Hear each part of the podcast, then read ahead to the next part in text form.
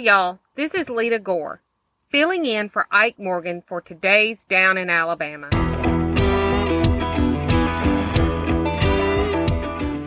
I know this won't come as a major shock if you've walked outside this week, but it's hot in Alabama. Like, really hot. The National Weather Service is forecasting highs in the mid 90s this week.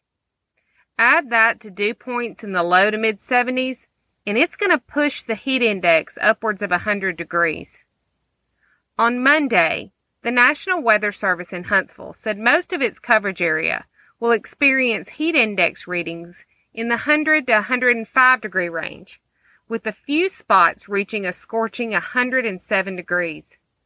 The National Weather Service in Mobile issued a similar warning. Thursday is expected to be the hottest day of the week, so just get ready. And while we're in the middle of the hottest part of the summer, back to school is just around the corner. And in one major school system, the year will start with face masks in place. Huntsville City Schools announced Monday it will require face coverings for all students and staff over age 2. Previous plans called for social distancing and masking to be optional. The requirement will be in place regardless of vaccine status. The mask won't be required during recess, PE, or athletic events such as fall football games.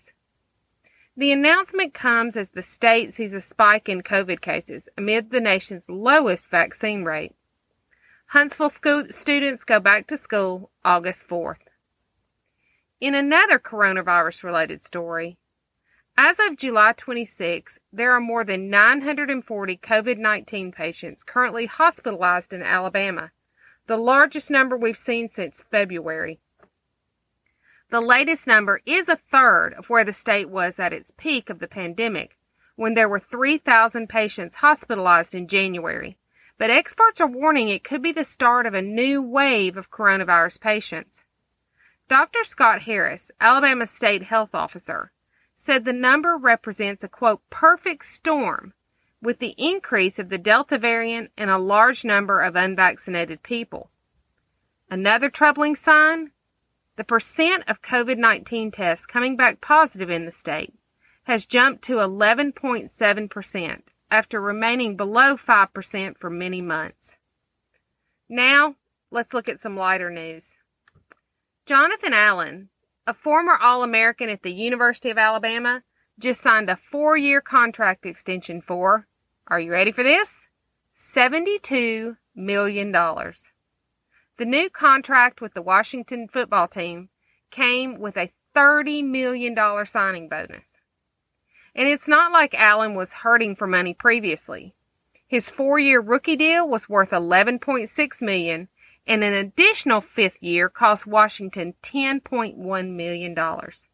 Now just how much money are we talking about?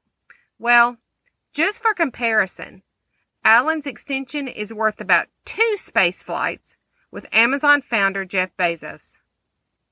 That's all we've got for today.